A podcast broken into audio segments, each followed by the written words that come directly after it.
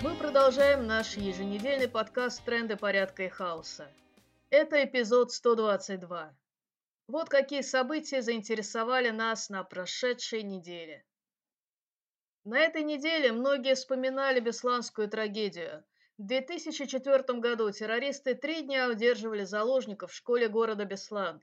Дети и взрослые находились в тяжелейших условиях, без еды и воды. Даже пленные во время войны имеют права, но на той войне, как и на последующих, никто не соблюдал не только права пленных, но и права некомбатантов. Террор государства во время Чеченской войны породил ответный террор, в котором за действия силовиков пришлось расплачиваться людям, не имевшим отношения к боевым действиям. На страхе перед террором Путин пришел к власти, обещая покончить с ним раз и навсегда, и во всех ситуациях захватом заложников не считался с потерями среди них. Кстати, репортажи из Беслана вела тогда журналистка ВГТРК Маргарита Симоньян. Вела так, как того требовали власти, а власти требовали врать. В это время другая журналистка, известная своей принципиальностью и правозащитной активностью, была отравлена при попытке вылететь к месту событий. Это была Анна Политковская. Зачем нужно было ее травить? Властям не нужна была правда, а также человек, который мог бы вести переговоры, исходя из интересов заложников, а не властей. Трагедия Беслана ужасает, но не менее ужасен террор государства, оставляющего людей без света и тепла, без воды и еды, уничтожающих минами, бомбами ракетами во время своих так называемых спецопераций. Разве война – это не террор? Не случайно даже само слово «война» в нынешней России запрещено, а людей, выступающих против нее, отправляют в тюрьму. Первым, кто был приговорен в России к реальному сроку по статье о военных фейках, стал муниципальный депутат Алексей Горинов. На этой неделе Кассационный суд в Москве оставил приговор ему в силе – на муниципальных депутатов делала ставку та часть либеральной оппозиции, которая надеялась как-то влиять на происходящее в стране через выборы. Но все попытки были скорее похожи на попытки выиграть у владельцев казино. А те, кто в депутаты все-таки попал, поплатились за свою принципиальность. Смогли ли те, кто участвовал в выборах, и те, кто попал в органы власти, остановить войну? Ответ мы знаем. Сейчас государство готовит очередной фарс под названием «Выборы». И что удивительно, часть либеральной оппозиции собирается принять в них участие и призывает к этому других. Так, стоп, подождите. Вроде сомнений в том, что, как ни крути, но Путин на свои последние сроки не избирался по-честному, нет. И говорить о том, что народы России именно что выбрали войну и ее вождя, неправильно. А теперь как? Призывающие идти на выборы хотят доказать, что выбор все-таки есть?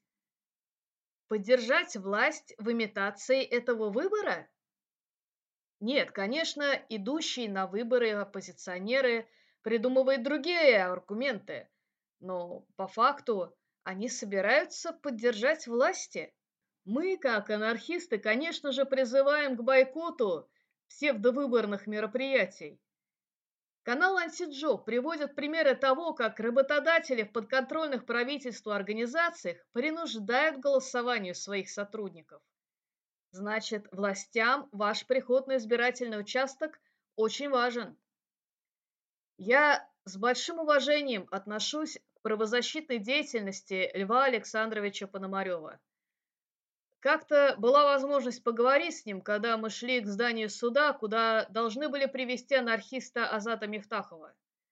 Лев Александрович тогда убеждал меня, что муниципальные выборы смогут многое изменить, и зря я отношусь к этому так скептически.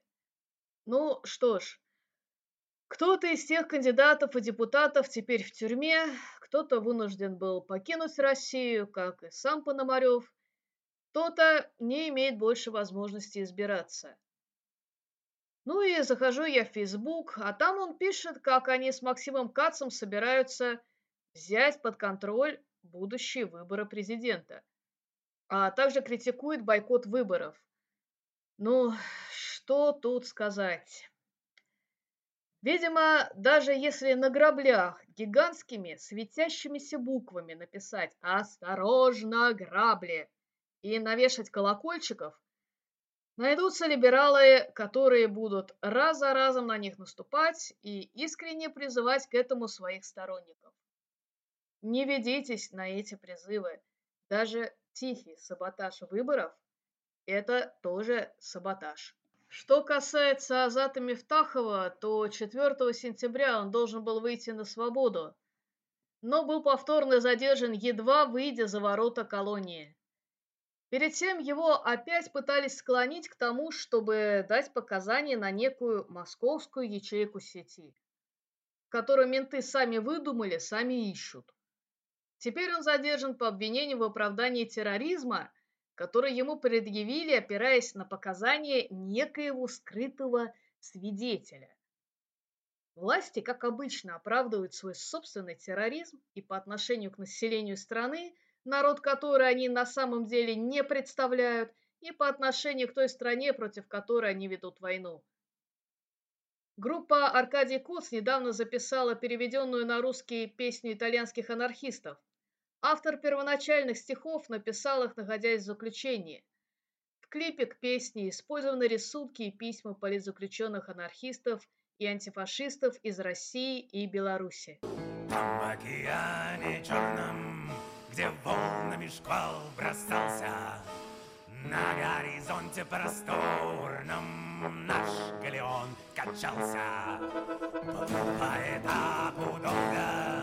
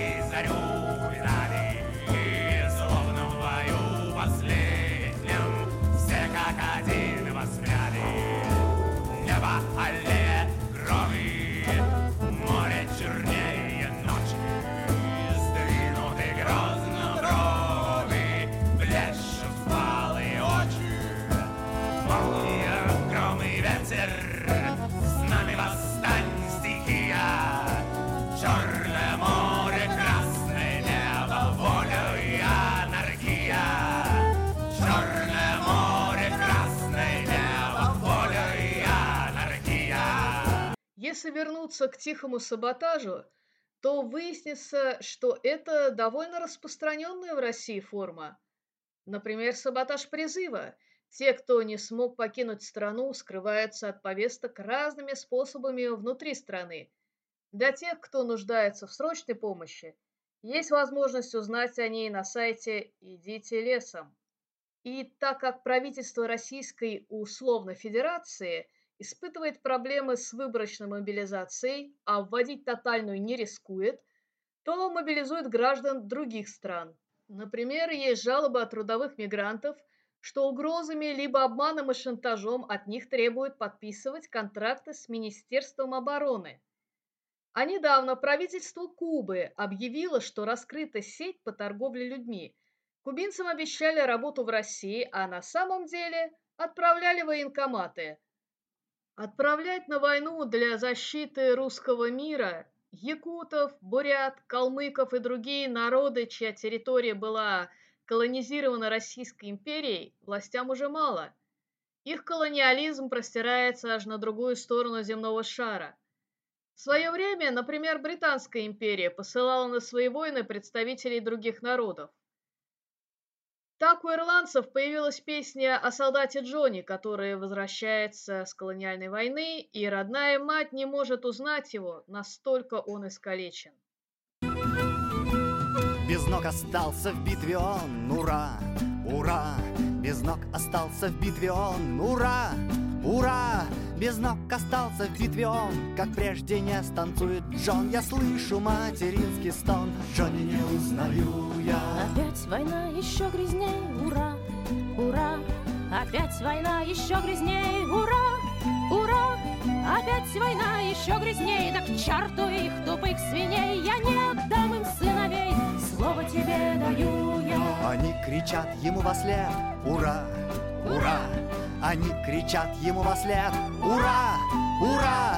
Они кричат ему во след. А он глазами ищет свет Но он не видит, он ослеп. Джонни не узнаю я Что касается матерей, которые смогли дождаться сыновей с позорной войны, то они рискуют погибнуть не от рук некоего далекого солдата НАТО, которым пугают пропагандисты, от рук собственного сына, защитника Отечества. Вот, например, история пожилой женщины из Калининграда, которую терроризирует сын, вернувшийся с войны. Тот ворует у матери пенсию и избивает. Пенсионерке пришлось бежать от побоев и угроз убийства на улицу, жить у соседей. В общем-то, довольно типичная картина для российского фемицида. Соседка рассказала журналисту. Он говорит, что его научили убивать. Мы думаем, что однажды он расправится с мамой, если его деизолируют. Изолировать героя, естественно, никто не спешит. Ведь для государства гораздо важнее изолировать и надолго противников войны. Что сами анархисты думают о пенитенциарной системе, мы уже не раз говорили. Но на этот раз предлагаем ознакомиться с размышлениями на эту тему не анархистов, но людей левых взглядов, и ссылку на этот материал мы публиковали на этой неделе. Ну и напоследок напомню, что 9 сентября – день рождения всемирно известного писателя Льва Николаевича Толстого, так что процитирую его слова из статьи «Одумайтесь», которые звучат по-прежнему актуально. Царь, главное ответственное лицо, продолжает делать парады войскам, благодарить, награждать, поощрять, издает указ о сборе запасных. Верноподданные вновь и вновь повергают к стопам называемого ими обожаемым монарха свои имущества и жизни, но на словах только. Сами же, желая отличиться друг перед другом на деле, а не на словах, отрывают отцов, кормильцев от осиротевших семейств, приготавливая их к отправке на бойню. Газетчики, чем хуже положение русских, тем бессовестнее лгут, переделывая постыдные поражения в победы, зная, что никто их не опровергнет, и спокойно собирают деньги за подписку и продажу. Чем больше идет на войну денег и трудов народа, тем больше грабят всякие начальники-аферисты, зная, что никто их не обличит, потому что все грабят. Военные, воспитанные для убийства, проведшие десятки лет в школе бесчеловечности, грубости и праздности, радуются несчастные тому, что кроме прибавки содержания, убитый открывает вакансию для их повышения. Христианские пастыри продолжают призывать людей к величайшему преступлению, продолжают кощунствовать, прося у Бога помощи делу войны, и не только не осуждают, но оправдывают и восхваляют того из таких пастырей, который с крестом в руках поощрял людей к убийству на самом месте преступления. Статья написана в 1904 году во время русско-японской войны. Впереди маячит первая русская революция. 9 сентября также день рождения анархиста Дмитрия Петрова по прозвищу Эколог. Дмитрий прожил полную событий жизнь активиста и революционера. К сожалению, эта жизнь безвременно была оборвана российским обстрелом под Бахмутом, где он находился вместе с двумя другими интернационалистами, вставшими на защиту украинского народа от российской агрессии. Для многих из тех, кто узнал Диму, он стал не просто товарищем и соратником, но и другом, с которым можно было и в огонь, и в воду, когда в Барселоне проходил вечер памяти, все, кто знал его, отзывались о нем с большим теплом. Для меня лично Дима стал человеком, в котором я видела идеал анархиста. Благодаря его примеру я поняла, к чему необходимо стремиться. Курдские борцы за свободу, с которыми Дима был дружен, говорят о погибших революционерах Шахид Намерен. Герои не умирают. Дим не только был, но и остается революционером. Навсегда. О том наследии, которое Дима оставил для тех, кто продолжает борьбу или только пришел в нее, читайте в материалах автономного действия и на специальном посвященном ему сайте. Ну вот и все на сегодня. Напоминаем, что в трендах порядка и хаоса участники автономного действия и другие авторы дают анархистские оценки текущим событиям. Слушайте нас на YouTube, SoundCloud и других платформах. Заходите на наш сайт autonom.org, подписывайтесь на email рассылку